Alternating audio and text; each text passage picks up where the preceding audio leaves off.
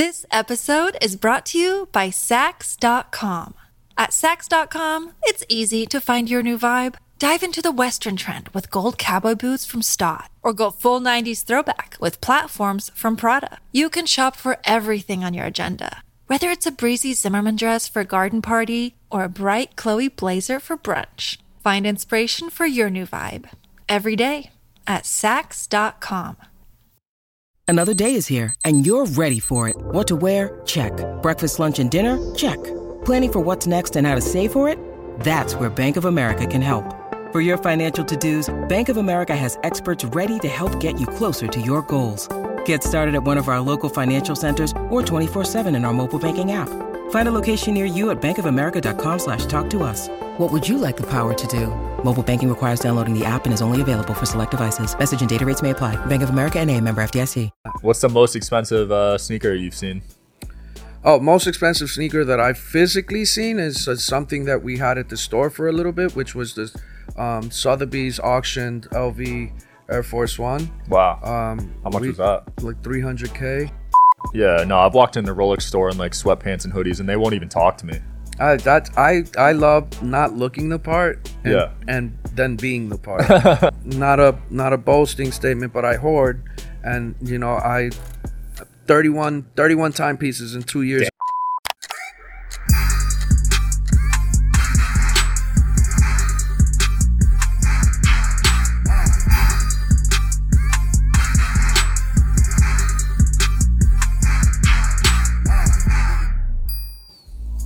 Welcome back to the Digital Social Hour, guys. Have an amazing guest for you today, Jayssee Lopez. How's it going, bud? Doing well, man. It was Thank good you seeing you. me. uh, yeah, it's good seeing you last night. I've been to the store like three times before I even knew you owned it. So thanks for having me at your store. Yeah, no worries. I mean, I'm, I'm just glad you had a little bit of time to justify a visit or two or three. Um, that place is, uh, it's really hard to explain to the people that aren't into sneakers, but when they walk in, it's like the Yeah. same reaction, emotion. It's, it's, it never gets old to see. It's, it's a real blessing. man. yeah, man, I felt like a kid in a candy store.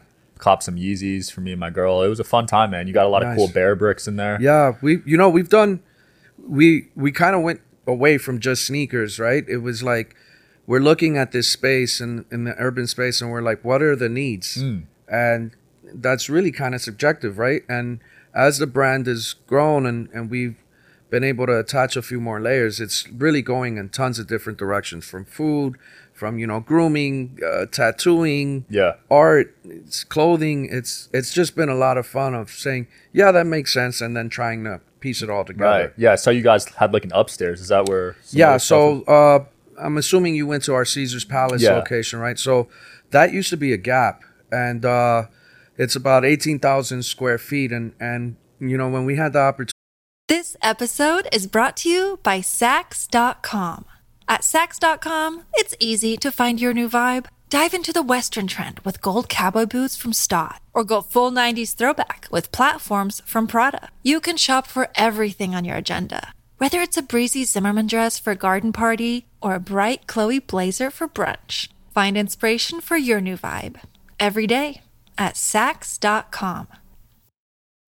When you need mealtime inspiration, it's worth shopping Kroger, where you'll find over 30,000 mouthwatering choices that excite your inner foodie. And no matter what tasty choice you make, you'll enjoy our everyday low prices, plus extra ways to save, like digital coupons worth over $600 each week. You can also save up to $1 off per gallon at the pump with fuel points. More savings and more inspiring flavors make shopping Kroger worth it every time. Kroger, fresh for everyone. Fuel restrictions apply. Opportunity or started having the conversations with Caesars, we were pre- in a previous mall here on the strip, and we were they're like, "Hey, we want you to come over. What does that look like?" And I was like, "Well, we're pretty happy where we're at, but if we could try X, Y, Z, then you know we're we're down to have a couple conversations." And they were Yeah. very open to this new what seems like a new iteration to retail, but it's really just a shop and shop and shop, and it just makes a lot of sense when Yeah. you walk the space. It's awesome. I've seen your video on your sneaker collection. It might have been the biggest collection I've ever seen. Um, you know, uh, hoarders hoard, man. you know, like I, it, I, uh, this whole sneaker thing it, I've just enjoyed the chase. Yeah. Not just with sneakers, but with a bunch of different things. And um, you know, as your as your dream starts becoming a business, as your passion project starts getting all these layers that require responsibility, Mm-hmm. um, you start shedding and then downsizing and upgrading and Yeah. downsizing and upgrading. It's um, if it's a video that I think I'm nowhere near that amount. I think you had like a million dollars in sneakers, something crazy. yeah, we've shot way past that, but with Oh, a lot man. less shoes. Jeez. But no, it's uh, I got lucky with a few. Yeah. say that. What's the most expensive uh, sneaker you've seen? Oh, most expensive sneaker that I've physically seen is uh, something that we had at the store for a little bit, which was this um, Sotheby's auctioned LV Air Force One. Wow. Um, How much we- was that? Like 300k. Yeah, but it's you know when you're looking at sneakers and you're like, well, wait a minute, who's paying 300? Why did this get to that number? Like you're looking at it with just like it's like the purpose of what a shoe is, right? You're supposed to wear it. So you're like, why would I spend 300 grand on something that I'm going to beat? Whereas it's more like, uh, it's more like an archival piece that you, you, you just put up as art. But there's some people that they're, they're hoarding and they're collecting, like they could justify the wear. Right. Right. And, and, and wearing something of that magnitude creates an emotion that's really hard to explain. very few people understand. You're just so know? protective of not getting them dirty, right? Uh, some people don't even care, man. oh, really? You know, like yeah, I mean, like my what I consider my holy of holies, right? Like the ones that I'm like, I still can't believe I paid what I paid. Like it's at its highest peak, and I still wear it, and I don't, I don't even bother to clean them. Wow. Like I think that's part of. There's no right or wrong with sneakers, right? It's just you have to have an appreciation, and and most of it is just a tie on tie in into the chase, Yeah. and the stories behind the chase and your the why, right? That's Right, really the what memory. I think. That's why I think sneakers now more than ever is all mo- all walks of life. Yeah. And I don't know much about like the the business side of things, but do sneakers in general hold their value pretty well? Uh, Great question. I mean, um, if you if you do the research and you know you tie it to the right story or you're at the right moment and you you acquire it at the right time, mm-hmm. yeah, th- th- most of most of what you could purchase from any of our locations, if you allow a little bit of time to season and you don't wear them, they go up and Wow. a lot of times with the ones that you buy at the store, if you wear them even seven, eight months from now, sometimes even less time, they go up at- or at least are still worth what you paid, even though you wore it. Wow. So um, it's it's like wearable stock in that sense. Yeah. That's interesting. So it's almost like an asset. Uh, well, I've treated everything in my store like an asset because it really kind of is. You Yeah. know, I've um, I don't know how much of my my story and background on how we started, but you know that that location, um, we got a little bit of love with from the from the property to to kind of build out. But I was building that store during the middle of a pandemic. Everything you're paying a premium, expedited fees. Nothing was happening in the time frame that you were expecting, and then Right. next thing you know, your cost is triple. Jeez. And so, you know, the way my bank account is set up, you have to kind of let go of some of this stuff. And w- when I shed a lot of my personal collection, it funded the build out of that store. And that store cost millions of dollars to build. Yeah. That's crazy. So you took a huge risk building that out. Uh, not, not, Calculated. I mean, it's kind of easier to take those risks that, like, for most will be like, yo, this guy's crazy. Yeah, yeah. when you know that like I mean you 10x your money on on an on an asset you, you you're you're hoarding the asset understanding that at some point it has to serve a greater good Right. right, and for me it's always been the rainy day fund Mm, you know so yeah. I got a lot in the rainy day fund And you also had that personal brand to fall back on. You spent years building that in the sneaker community. We've worked really hard to make it inclusive. Yeah. Right. And um, you know, you know, without like boring you with the story, at one point I really felt, and I still feel that, um, that what this brand, like, is focused on and all it cares about is like community, Mm. right? And and that's all walks of life, and you know, it started on a kitchen table and now it's in Caesar's Palace in Saudi Arabia and all these other places, but it's with you're focusing on, hey, here's the well, here's what you came in for, but this is really what you're gonna support Mm. at the end of the day. And building that brand and that sweat equity has really helped kind of get in those rooms and Yeah. get these opportunities that for most like you don't- you- you don't even know where to start on Right. how to unravel how did this even get to where it's at. Yeah, you really emphasize the community. I saw you at SneakerCon and people were just approaching you and it was really cool to see that you still give love to everyone. Not, I mean, because I know what it's like being that guy, the dreamer that wants to do something, and you're trying to articulate it to your friends, your family, your your close ones, and like because they don't understand why you're so passionate about something, like it's demoralizing when they criticize it, and the criticism you receive it in some cases, it's it's more like because you haven't done enough, and not necessarily because they don't want to see you do it. It's just you're you're talking about something that how do you explain a tangible Yeah. it's really hard to do right so i know the impact of having a conversation with someone in, in front of you that gets what you're into and is proof of like if you stick to it hmm. it could it could work out for you right Right. and so I try really hard to be a good ambassador for the for for my space for for our community, not just here in Vegas but globally. Yeah, that's right. sick. I've done over 170 shows Jeez. globally, and I've made it a point to travel. Like, I try to go to all the stores that I hear are doing it right, Wow. or trying to do it right, or just opened up. So I could understand what their best business practices are, so I could share mine, Mm. because it makes you know like everything. No matter how good your idea is, you probably got it from somebody else or thought you could do it better than someone else. Wow. So I've been very fortunate to kind of like learn um, on a global scale and then teach on a global scale. It's been a lot of fun. That's cool to see that because a lot of people would see other sneaker stores as competition and not even walk in there. That, that, why? I mean, no matter no matter what you do, no matter how hard you go, no matter how efficient you are, no matter how many resources you have, you're never gonna win everybody over. Mm. I mean, like you and I could be in the same exact room, same exact resources, same exact people, try for the same exact thing. Guess what? One of us isn't gonna get the opportunity, mm. and it's not because you went about it the wrong way. They might just not like the fact that my voice sounds the way that my voice or my eye goes this way. You know what I mean? Like. Yeah. Uh, I I get frustrated when I hear people say it doesn't have anything to do with luck because it to an extent it does. Sure. Like you could be doing everything right and still not get the opportunity and Yeah.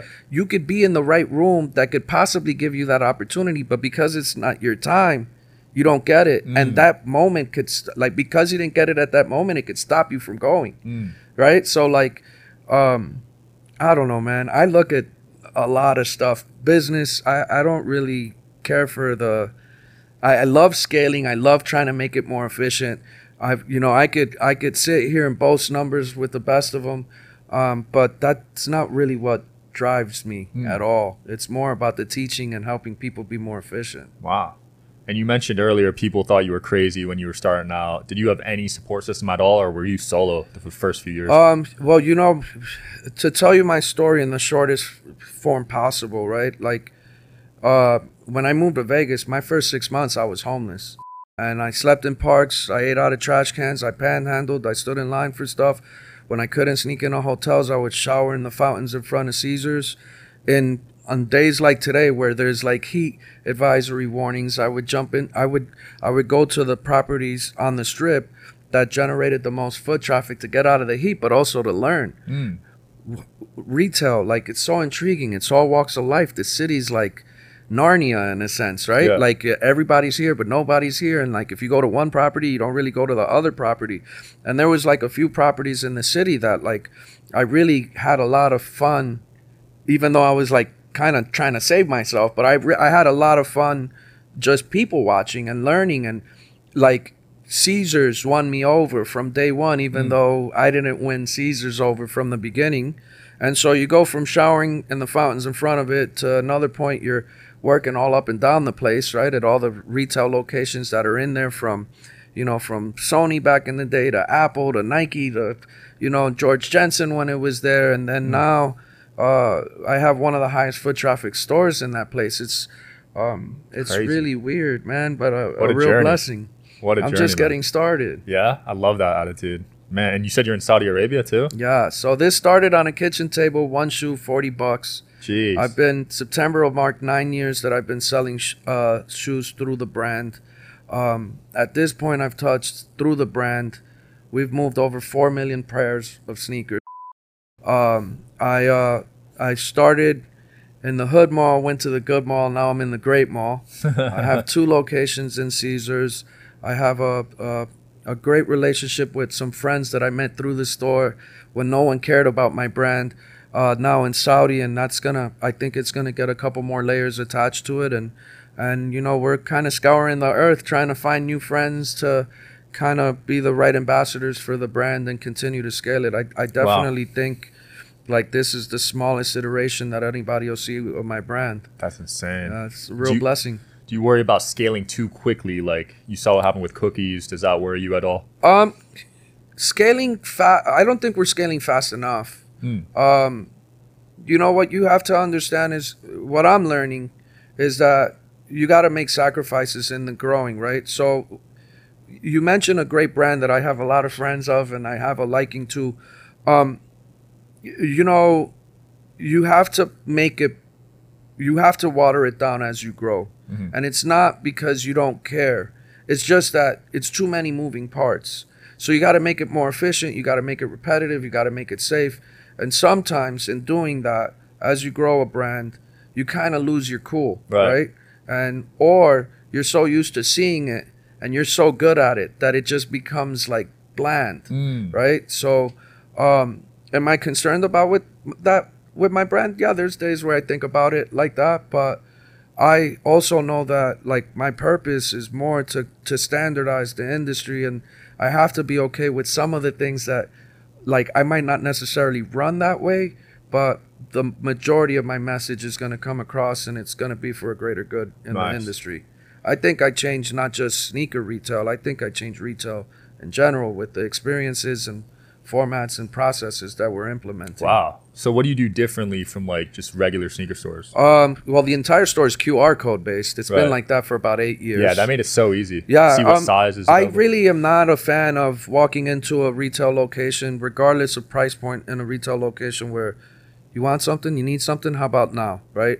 And then based off of what I think you may or may not have as far as the sales rep, like is what determines your your sales experience, mm. right? I've always much more been a fan of like look these items that you're here for you're you're here for because you're assuming i have them they're the holy of holies. You don't see them every day, mm-hmm. and i want you to see touch and feel them and for me more it's my concern is that my staff treats you like a family member they haven't seen in uh, you know 10 or 15 years. Mm. And that they become kind of like that liaison that walks you through gracefully like through this museum Yeah. that just curates your a positive experience i don't even want my staff to sew I just want to make sure that you have a smile throughout the whole process because not everybody that walks in my doors needs to buy something. Wow. I need promoters of the brand. Promoters of the brand are made by a positive experience, not Hmm. not me grabbing you by the ankles and taking every little coin you got in your you know in your Yeah. pocket. No, I love that, man. Because the first time I didn't buy anything, but no one pressured me. No one even came up to me to try to sell me. Second time I bought something, and now I just come back for fun, honestly, because it's so cool in there. Then we did our job. Yeah. No, you provide a great customer experience because there's certain stores you walk in and someone's up your. ass, like, it's very elitist and it's very like I don't trust, right? Yeah. and it's like it's frustrating because I mean we're into timepieces. Everybody's into timepieces now, right? You walk into one of those, you know you got the money for what you're about to ask for. Yeah. and it's the same repetitive experience. I don't got anything. Got to get on Yeah, a they wait won't even talk to you. Da, da, da, da. It's like why is that really helping your brand? Not at all, and they have it in the back too. Yeah, there's an allocation that's based off. I mean, if we're going to spill the beans, let's spill the beans, right? there's an allocation that's provided at every store. It's based off of seniority of the amount of reps that they have. So if you and I come into the store and we get the same sales rep and you ask for a timepiece that's not allotted to them, they're not even going to entertain their conversation. And then if you're only asking for one, they really don't have an interest. They're mm. trying to build the next 20 years of clientele, right? That means repetition, multiple. So if you're not in there throwing on the wall, asking for a whole bunch of them, you're probably not going to get any of them. Yeah. Right. And the other part is, is these brands are asking these clients to wait at least two to three weeks before that rep actually gives you one, Hmm. unless you got somebody that cares. Right. You know. So that's No, really it's tough. crazy, man. It's a I- whole, it's a racket. Yeah. No, I've walked in the Rolex store in like sweatpants and hoodies, and they won't even talk to me. I that I I love not looking the part. And, Yeah. and then being the part. I I live for that. But I have some great relationships because I listen a lot, and then I I I attack where your opening is, and Right. I've been very fortunate. with- I mean, I'm persistent, right? Um, not a not a boasting statement, but I hoard, and you know I 31, 31 timepieces in two years. Yeah. Yeah, I'm up to five. I got to get like you, man. I, I mean, you're. I think you're gonna be there a lot more efficiently than I ever was. Nah, man, I love your story for real. It's it's really inspiring, honestly. Thank you, brother. Yeah, not Thank a lot you. of people go from homelessness to I wasn't. You know, I I allowed myself to get into a space um, where I I just you know I was really young. I was in my twenties. Didn't have habits. I'd messed up a few times being a knucklehead as a kid, and I just didn't want to ask my parents, "Hey, can you can you bail me out of this one again?" Like at, at at 23, 24 years old, I'm I'm now looking at the other foot. Man, what has my mom gone through? Can she really like? Does she really deserve to have to bail me out again? Like, I, I should probably figure it out this time. oh, so you didn't even tell them. Yeah, I would told everybody I was good. Like, Oh, wow. you know, and and uh, I would call back home, check in. Hey, how are things? Yep, we're great. Wow. You know, but I'm really sleeping in parks and you know showering in fountains and you know, like I I once you you know I I replayed a lot of moments and uh, that didn't work out in my way or in the way that I ideally wanted to. And there was a common denominator, and, uh, and there was a few common denominators. One was me, the other one was my attitude, and then my selfishness, right? And so when I pretty much got it together, sorry, got it together, and then lost it all again because I didn't really have any rules, restri- like re- like I just, I was very reckless, right? I was just, uh, I I looked at everything and I said, man, if I get the opportunity, maybe I'm just gonna start focusing on everybody else. Hmm. So it's like a I put- switch. yeah. And at first, it felt very uncomfortable. Right. Um, at first, I didn't really understand how to do that. Like, very foot and mouth, felt weird. And then as I started growing, you know, I was very scared to tell my story. And then I felt very uncomfortable that I wasn't telling my story. And as the brand started growing, that's when I started kind of telling my story. And it's more because there's a million people like me that want to do exactly what I'm doing, if not bigger, that possibly could. And all they need is somebody to tell them, get off your backside and go get it. Wow. What was that first breakthrough for you? Was it someone taking you on? Was it alone? Was it? Do you remember a specific Um, moment? I mean, there's so many moments uh, that I think helped me look at my brand and say, I think you're onto something. Um, I think one of the most, one of the biggest bursts that it gave me a boost of confidence with the brand was um, about six, seven months into my brand.